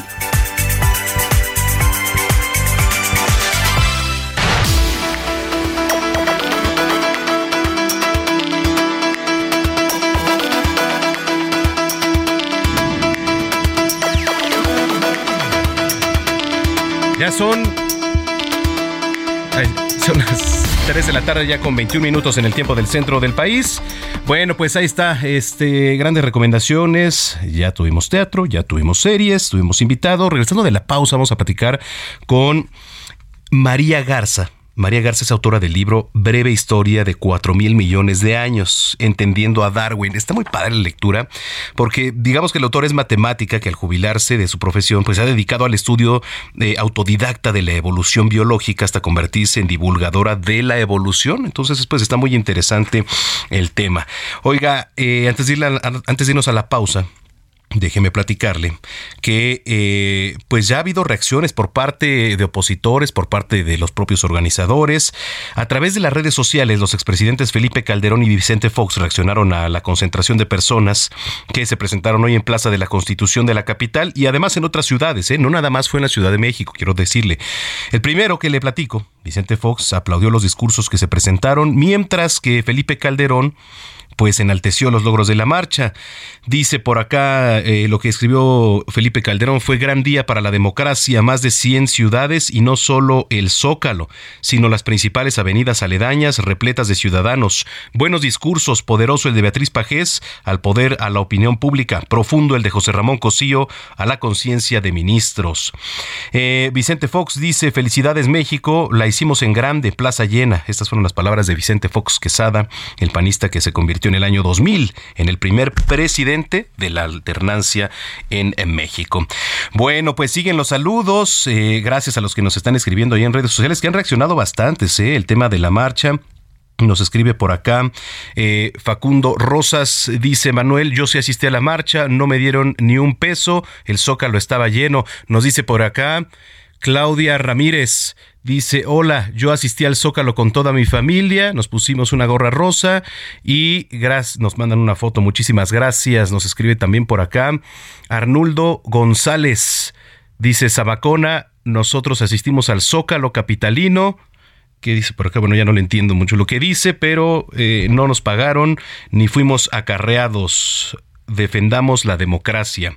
Bueno, muchas gracias y saludos también a Mateo, que nos viene escuchando. Muchos saludos, Mateo, que nos viene escuchando. A Alex Alara, como siempre, un beso enorme y un abrazo. Gracias, gracias por estarnos escuchando. Rubén Esparza, ¿qué? Inviten a luchadores. Sí, ya próximamente vamos a estar aquí con la gente del Consejo Mundial de Lucha Libre. Bueno, oiga, síganos escribiendo en Twitter, @zamacona al aire. Le repito, @zamacona al aire. Y también 55 80 69 79 42. Vamos y volvemos porque cerramos con broche de oro aquí en Zona de Noticias. No le cambie.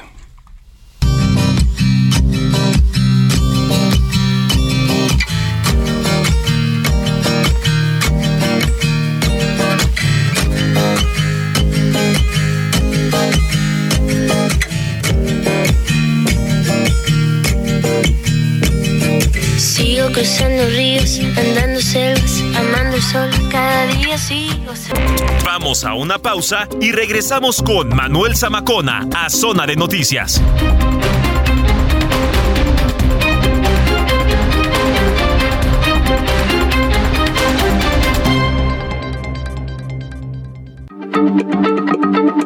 Heraldo Radio, la H se lee, se comparte, se ve y ahora también se escucha.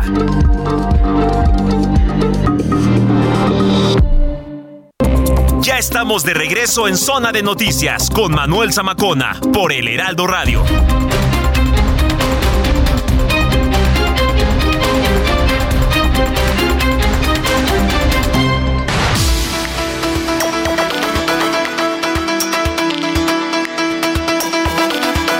Ya son las 3 de la tarde con 30 minutos en el tiempo del centro del país. Muchas gracias por continuar con nosotros. Si es que estaba en sintonía, si lo acaba de hacer, bienvenido y gracias.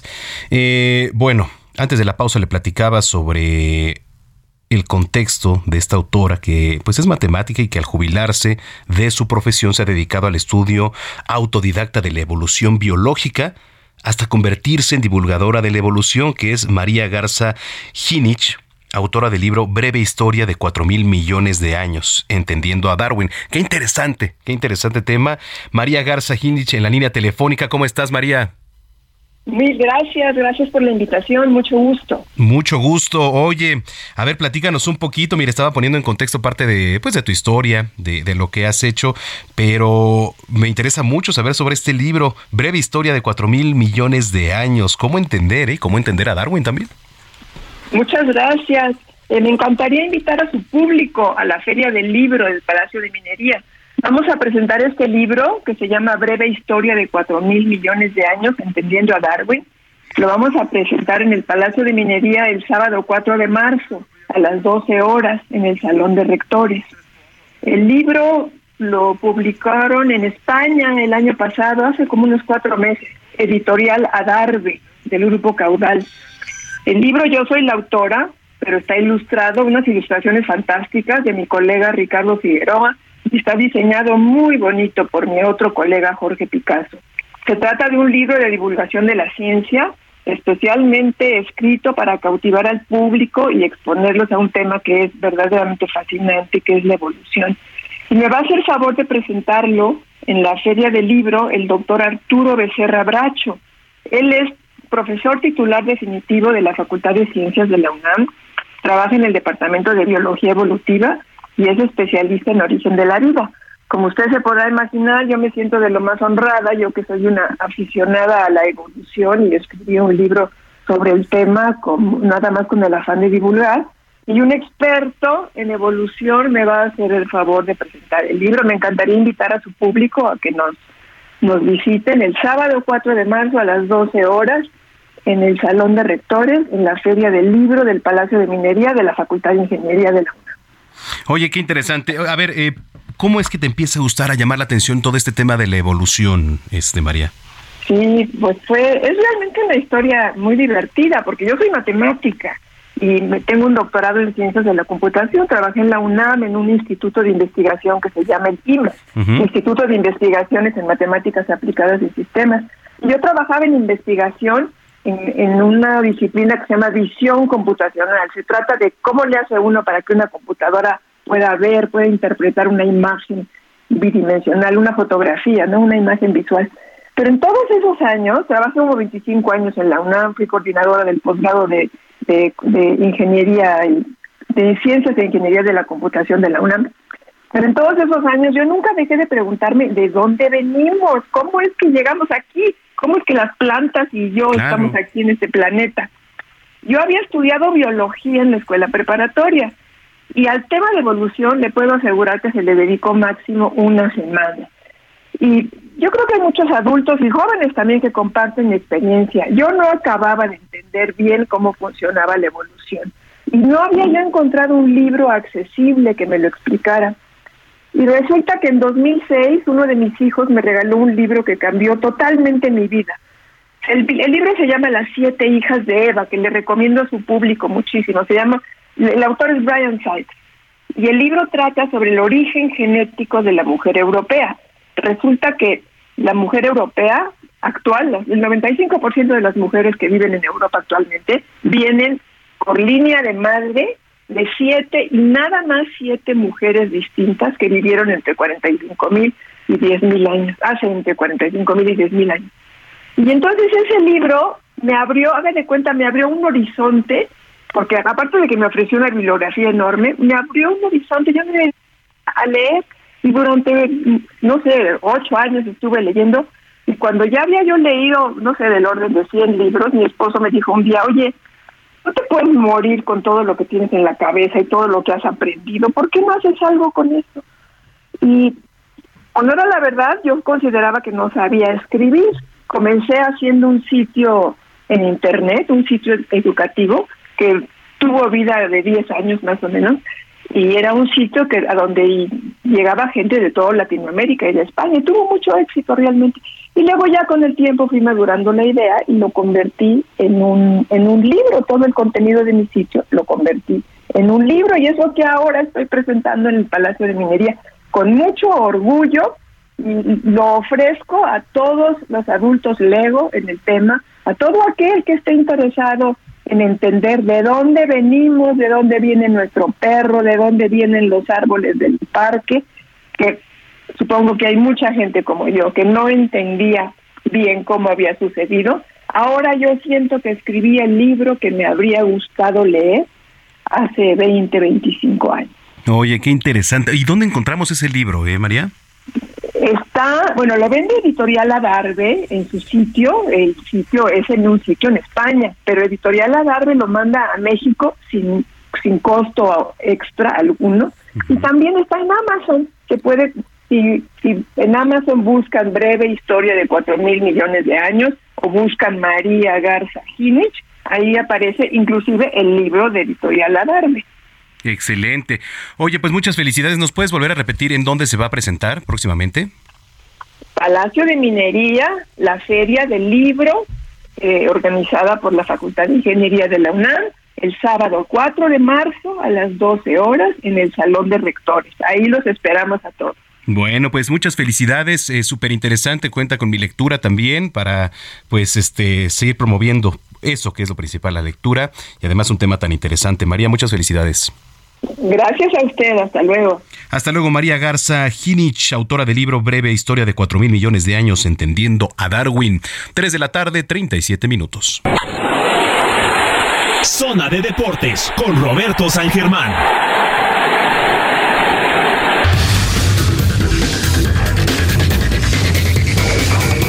Vámonos rápidamente a los deportes.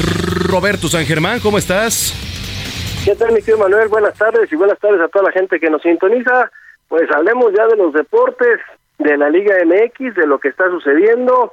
Ganó Cruz Azul, ganó Chivas, ganó Pumas. Y el único que no pudo ganar de los cuatro grandes que están así bautizados en el fútbol mexicano fue América, y todo por culpa de su portero, ¿eh? Sí, sí, sí. Digan lo que digan, porque mucha gente se molesta, o mucha gente parece que tú en tus redes sociales ya no puedes escribir lo que opinas, porque se molestan, pero de una forma así como de cómo te atreves casi a pegarle a un portero, a un cantante.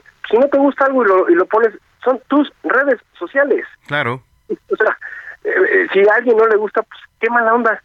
Abran sus redes y ustedes pongan lo que externen, ¿no? Exactamente. Y digan lo que se les pegue la gana y nadie se va a meter con ustedes. Yo no me ando metiendo en las publicaciones de los demás, así de ponerles, ¿no? Pero bueno, son situaciones, mi querido amigo, pero los Óscar Jiménez ya es grosero en América, ¿eh? Nos quejábamos de Ochoa, este hombre está peor. De donde le tiras, le meten gol. Híjole, ayer se le fueron dos, uno fue un gol. Los dos fueron buenos goles, pero el segundo fue un golazo, ¿eh? Amigo, viste el partido, por lo que veo. Sí. Viste primero a tus Chivas y luego a la América, porque fue así como cartelera doble, fue como cuando iba uno a la matiné del cine, ¿no? Ándale, permanencia voluntaria. Ahora sí me aventé los dos. Comprabas un boleto y te quedabas todo el día, ¿no? Bueno, sí. Así fue, pero los de Óscar Jiménez, a mí me perdonarán, yo jugué fútbol, sé algunas cosas, no jugué de portero, pero sí te puedo decir que viendo las repeticiones, los dos goles se los come el jugador. Y clarito, un Atlas que no... ¿Cuántos tiros viste de Atlas? Un par, que fuera el tiro libre y ese. Fueron dos tiros y dos goles. Uh-huh. Así. América llegaba, también le falta, el problema de América es la defensa. Yo no puedo entender cómo todavía un jugador como Miguel Ayun sea titular a la edad que tiene, un tipo que no. Ayer América en el segundo tiempo se dio cuenta atrás y lo atacó por ese lado, y por ese lado cayó el segundo gol. Curiosamente, por ese lado. Pero bueno, yo no soy entrenador, y lo que vimos ayer de América, vas ganando 2-0. Antes de que termine el primer tiempo, tiro libre de casi, ¿qué te gusta? ¿40 metros? Sí. Más o menos. No es Roberto Carlos, es el Huevo Lozano, compadre, ¿no? Pasó la barrera, cae el balón, y tu portero, yo no sé quién es el entrenador de los porteros del América en las infantiles. Se avientan de donde están. Si recorres tu área, y los grandes porteros lo hacen, si tú recorres la línea en donde te paraste para el tiro libre, das dos pasitos hacia donde va el balón y te avientas, la sacas. El primer gol, este hombre no llegó, porque además le cayó al ladito. O sea, la mano pasó despuesito porque el cuate se aventó mal. Y el segundo gol, compadre, ve desde dónde le tiran. ¿No se ubicó? Sí, totalmente. Te echas un paso para atrás y no te tienes ni que aventar, amigo. Pues... Te sacas, pero bueno. Sí, fue la intención del huevo Lozano, lo que tú quieras y mandes. América empata 2 y América tiene que hacer algo. Su portero ya también contra Santos se comió goles, así que yo no sé si ya le van a dar oportunidad a Malagón. Ojalá, porque América tiene mucho tiempo que no tiene un buen portero, ¿eh? Desde que se fue Marchesín, América no ha hecho nada en la portería, ¿eh? Perdónenme, pero también a los que son fans de Memo Ochoa se comió unos goles que decías... Ay, nanita, Memo Ochoa era atajador. Pero bueno, América está invicto, pero es un invicto que hay que verlo con otros ojos, mi querido amigo, porque América se ha enfrentado a los de la tabla, pero los que están abajo, uh-huh. No los de arriba. Y ahorita le empieza el torneo fuerte América. Entonces, América se las va a ver negras, compadre, las próximas jornadas. Y sí te lo digo, América le va a costar mucho trabajo. Pero bueno, ya dejemos a la América, hablemos de tus Chivas, que se fueron a meter al volcán.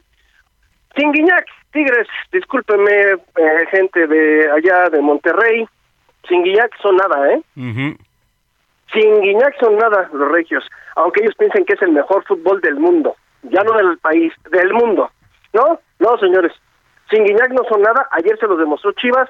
A mí, tu equipo, porque pues, la gente no sé si lo sepa, pero Manuel es de Chivas de corazón. Exacto. Amigo, no entiendo, se pierden 45 minutos. O sea, iban ganando 2-0, bien ganado, tuvieron las oportunidades, las hicieron y fueron, y la verdad es que bien por Chivas en el primer tiempo. Pero en los segundos tiempos, ¿tú me puedes explicar qué le pasa a tu equipo que deja de atacar? Uh-huh. No sé qué opinas tú o qué viste, pero yo vi que en segundo tiempo Chivas le prestó el balón a Tigres. Sí, se echaron para atrás. Digo, ya vi, la verdad es que yo alcancé a ver ya parte de la final del juego, pero sí, efectivamente fue la tendencia, O sea, yo no sé por qué Chivas de repente en los primeros 45 minutos, no sé si se les acaba el gas, qué les pasa, y se echan para atrás. O sea, Tigres porque no tenía buenos jugadores o no había un delantero matón como Luis Guiñac, porque pues tampoco lo vimos a Nico, ¿no? Pero pues bueno, gana bien Chivas de visitas, el mejor visitante de la liga, uh-huh. Le gana 2-1 al equipo de Tigres allá en el Volcán, y el Chima Ruiz pues no le vemos, ni pies ni cabeza a su equipo de Tigres, que más bien fue muchas ganas y poco fútbol. El otro que gana, ya es curioso, es el equipo de Cruz Azul a Juárez. No más se fue el Potro Gutiérrez, amigo, y 9 de 9, ¿qué húbole? ¿Cómo ves? Sí. 9 de 9, así como de que hasta Antuna salió a la rueda de prensa a decir que Cruz Azul está para campeón. Imagínate. Amigo, hace 3 jornadas Cruz Azul era el peor equipo de la liga con Mazatlán, y ahora resulta que Cruz Azul está hasta, ya se puede meter al repechaje ahorita, por la porquería que tenemos de formato, ¿no? Sí. Pero ya se puede meter, amigo. O sea, de verdad, era todo el problema del Potro Gutiérrez. Yo tan mal pensado de que los jugadores le tendieron la camita y el problema era el Potro nada más, amigo. Qué buena directiva tiene Cruz Azul, que hizo un cambio de timón en el momento exacto y Cruz Azul ya juega. Pues a ver, oye, ¿y con el Tuca? ¿Qué opinas del Tuca? Bien, a ver, Cruz Azul no va a jugar nada espectacular, pero no le vas a meter gol, Lo que pondrá para el Tuca es que no te metan gol. Primero armamos la defensa y ya después. Y el Tuca no vas a ver un Cruz Azul que va a meter 5 o 6. Si con el trabuco que traía con Tigres, ¿cuántas golizas viste? Uh-huh. O sea, buen entrenador, sí, con contrato indefinido también. Obviamente les va a pedir muchas cosas, les va a costar trabajar a los de Cruz Azul, aunque hay mucho dinero, ya lo hemos visto. Si los desalcaron y todavía siguen, ¿no? Sin problemas, contratando. Yo creo que ahí Cruz Azul va a ser una muy buena contratación. Tiene Memo Vázquez como su auxiliar, lo que era Hugo Hernández. Van a hacer bien las cosas, amigo. Cruz Azul, agárrense. No sé si este torneo, pero el siguiente Cruz Azul va a ser de los candidatos. Y luego Pumas, sí, amigo, si no mal recuerdo, el viernes se fue a meter a Mazatlán. Y de milagro no les empatan al final con una jugada muy polémica, un fuera de lugar. Pero Pumas le gana 2-1 al equipo de Mazatlán. Y yo creo que Rafa Puente estaba así de, no vayan a hacer una tontería porque me van a correr. Para él, pues afortunadamente no sucedió eso y simplemente pues los Pumas con muy poco fútbol, Mazatlán con más ganas porque estaba el dueño ahí. Sí, es cierto. Pues jugando, casi empatan el juego, se fue al frente el equipo de Mazatlán y ya después vino el equipo de los Pumas y pues bueno, ahí Dineno metiendo gol y todo. Bien por los Pumas 2-1, los demás resultados 1-1, Necaxa, Querétaro sigue sin ganar y no va a ganar. Es un equipo de segunda división, les guste o no a la gente de Querétaro. Toluca 2-0 al Atlético de San Luis, al ratito Santos después de la golita que se llevó. Sí, 5 goles le metió Toluca. Santos va a recibir al Puebla, seguramente va a ganar Santos. Fentanes estaría una semana más en el banquillo. Y a las 9:00 p.m. Tijuana contra Pachuca. Suena interesante ese duelo, no sé tanto cómo vaya a estar, pero suena interesante. Y ya mañana León contra Monterrey, mi querido amigo. Esto es lo que tenemos en lo que fueron los resultados, ¿no? Y pues ya veremos qué pasa más adelante, cómo va a quedar la tabla con los partidos que todavía no se juegan, porque pues en la tabla, en la parte de arriba, ahorita el puntero es el equipo de Monterrey con 21 puntos, el segundo es Toluca con 18, Tigres se queda con 18 en el tercero, sí, ya Chivas es cuarto, Pues Chivas ya tienen 18 puntos también, nada más que la diferencia de goles con el equipo de Tigres lo ubica en el cuarto. América es quinto con 17 puntos, Pachuca podría pasar al América el día de hoy, tiene 16 puntos, León tiene 11 puntos, es el séptimo, igual que Juárez, ahí ya no hay cambios, mi querido amigo, ya no puede pasar nadie a nadie, pero sí, Pachuca gana hoy, puede aventar al América al 6º lugar, mi querido Manuel, y a ver qué sucede ya en las próximas jornadas. Oye, y pues cambiando de tema, no tan abrupto, obviamente porque son deportes, pues hablemos de la Fórmula 1. Yo ya quiero ver este año la Fórmula 1. Checo le fue muy bien ayer en los test, fue el mejor amigo, ¿sí? Allá en Sakir, fue el mejor, así, hizo los mejores tiempos, le dejó a la gente de Red Bull probar el auto, pues le dieron mucho tiempo, la verdad es que también el jueves el mejor había sido Verstappen, ya el viernes pues cambiaron los papeles y ya no fueron ninguno de ellos, ¿no? Ya entró, si no mal recuerdo, fue Alfa Romeo, y pues bueno, se ve fuerte el RB19, Checo no debería tener muchos problemas porque no hay cambios. O cambios muy fuertes en lo que es el auto, ¿no? Se vio fuerte, se le vio a Checo bien, confiado, ya conoce bien el auto, dice que las modificaciones son mínimas, pero a mí lo que me llama la atención es qué va a pasar con Checo y Verstappen, amigo. Sí. Esto está más roto, yo lo estoy viendo con todas las declaraciones, lo que está pasando. Cuando tiene necesidad Verstappen de hablar de Checo, no habla. Si tiene que dar algún top de sus pilotos, no mete a Checo para nada. O sea, está muy rota esa relación, está muy fría. Bastante. ¿Qué va a pasar, amigo? Porque también hay lo que me preocupa mucho es el que es como la manzana podrida de Red Bull, el señor Helmut Marko, que es el asesor, que no quiere para nada a nuestro Checo Pérez. ¿Qué va a pasar si en algún momento Checo Pérez, vamos a ser como buen mexicano soñador, pensar que Checo está peleando por el campeonato de pilotos y ser el primer lugar? ¿Red Bull lo va a respaldar? ¿O qué va a pasar con Verstappen? ¿Lo van a respaldar en escudería al neerlandés? ¿Le van a dar al mexicano todas las herramientas? Si es que Verstappen llegara a tener malas carreras y Checo tuviera buenas, ¿qué va a pasar? Helmut Marko lo va a apoyar. Obviamente Helmut Marko no es el director, es Christian Horner. ¿Qué va a pasar? Porque también está Daniel Ricciardo, amigo. Un piloto que ya estuvo en Red Bull, que estuvo en Renault, que estuvo en Williams, es un buen piloto, estuvo en McLaren también, y que va a regresar a la escudería. ¿Qué va a pasar con ellos, amigo? Sí, son pilotos también ya con edad, veteranones, pero que bueno, pues sin duda también le aportan con su experiencia, ¿no? Ahí a la F1, pero está difícil porque también las nuevas generaciones traen bastante, ¿eh? ¿Y con qué? No, sí, pero ahí, ¿tú qué crees que vaya a pasar? ¿Tú crees que Helmut Marko y la gente de Red Bull apoyen a Checo si ven a Checo en primer lugar? No sé, porque Verstappen pues venía siendo el número uno, ¿no? O sea, de hecho Checo tenía, pues por ahí las... digamos los mandamientos de la propia gente de Red Bull de decir, oye, ¿sabes qué? Pues deja pasar a Verstappen porque es el primer piloto para ganar el campeonato, pero así como están las cosas, no lo sabemos, mi querido Roberto. Yo también creo que la relación está bastante fracturada ahí en Red Bull. Eso es lo único que a mí me preocupa nada más, y no me debería preocupar porque pues yo no gane, pierda Checo, pues no me pasa nada, ¿va? Pero aquí la cuestión es lo de Checo Pérez, ¿qué va a suceder con él? ¿Qué va a pasar con la gente de Red Bull? ¿Qué va a pasar con Max Verstappen? Sí. ¿Van a ser buenos compañeros? Yo no sé, amigo. Bueno, pues vamos a ver qué es lo que sucede. Mi querido Robert, por favor, la gente que te viene escuchando en las redes sociales, ¿dónde te encuentra? Me encuentran en Twitter, amigo, ahí en @San Germán. Estamos para servirles a todos. Oye, y ya nada más rápido, ya pusieron en marcha las nuevas reglas del béisbol. Manny Machado además tuvo una extensión a hoy de una cantidad de dinero. Amigo, nos equivocamos de profesión. Sí, hijo. Con un dineral. Pero, ¿ya viste la nueva regla? ¿La del tiempo? ¿La del bateador? Sí, que por cierto, pues te las vamos a explicar. Ahí en redes sociales voy a empezar a subir algunas para que entienda la gente un poquito de qué va esta regla, ¿no? Y todo es con el fin también de agilizar el béisbol, ¿no? Que es un deporte que pues sigue siendo un poquito tardado, ¿no? Entonces, les vamos a empezar a explicar y ¿te parece que platiquemos de eso la próxima semana? Sí, claro, amigo, claro. Así es. Sí, pero sí tenemos que platicar porque además sí. Es para una cuestión de audiencias, ¿eh? Por sí. Eso lo quieren agilizar. Ya lo veía en el BASE. Y también el previo del Clásico Mundial. Exacto, amigo. Ahí estamos. Órale, te mando un abrazo y buena semana, Robert. Igualmente, señor. Cuídate. Abrazo para todos y provecho. Muchas gracias, Roberto San Germán. 3:51 p.m.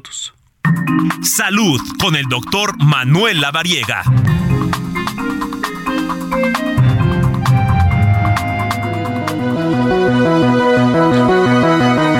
En la línea telefónica el doctor Manuel Lavariega. Tocayo, ¿cómo estás? Qué gusto saludarte.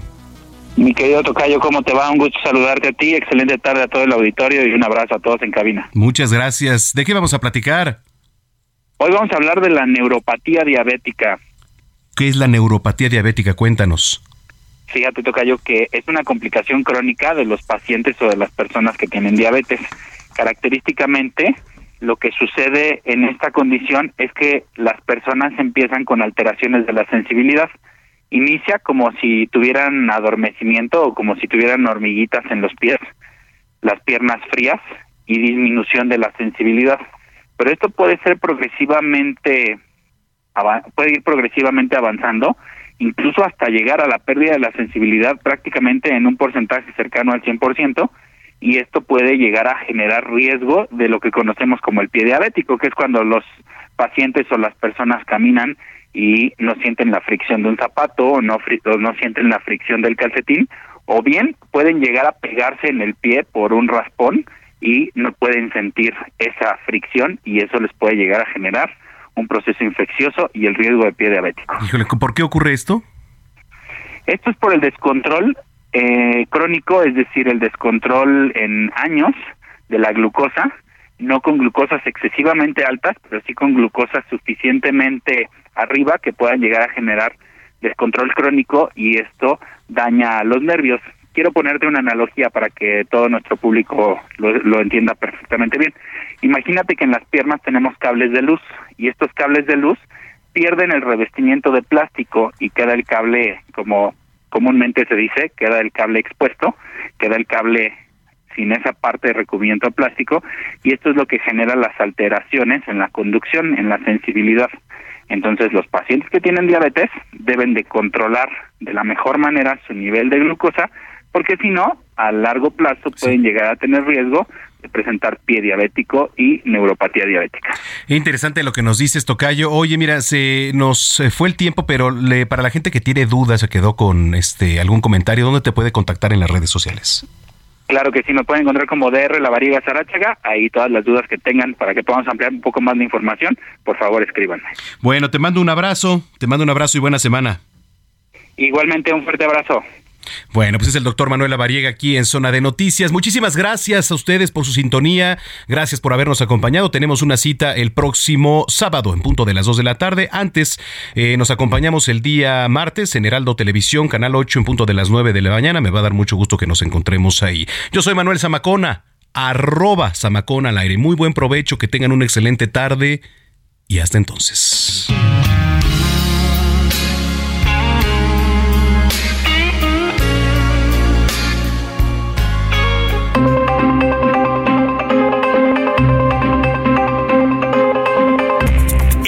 Radio presentó Zona de Noticias con Manuel Zamacona.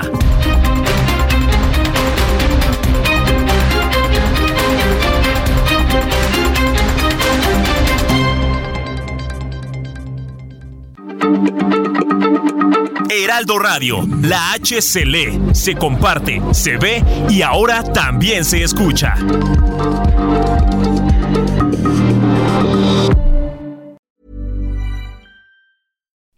you like to look 5 years younger? In a clinical study, people that had volume added with Juvederm Voluma XC in the cheeks perceived themselves as looking 5 years younger at 6 months after treatment. Look younger, feel like you. Add volume for lift and contour in the cheeks with Juvederm Voluma XC. Reverse signs of aging by adding volume to smooth laugh lines with Juvederm Volure XC. For important safety information and to find a licensed specialist, visit Juvederm.com. That's Juvederm.com. Not for people with severe allergic reactions, allergies to lidocaine, or the proteins used in Juvederm. Common side effects include injection site redness, swelling, pain, tenderness, firmness, lumps, bumps, bruising, discoloration, or itching. There's a risk of unintentional injection into a blood vessel, which can cause vision abnormalities, blindness, stroke, temporary scabs, or scarring. Talk to a licensed specialist to find out if it's right for you.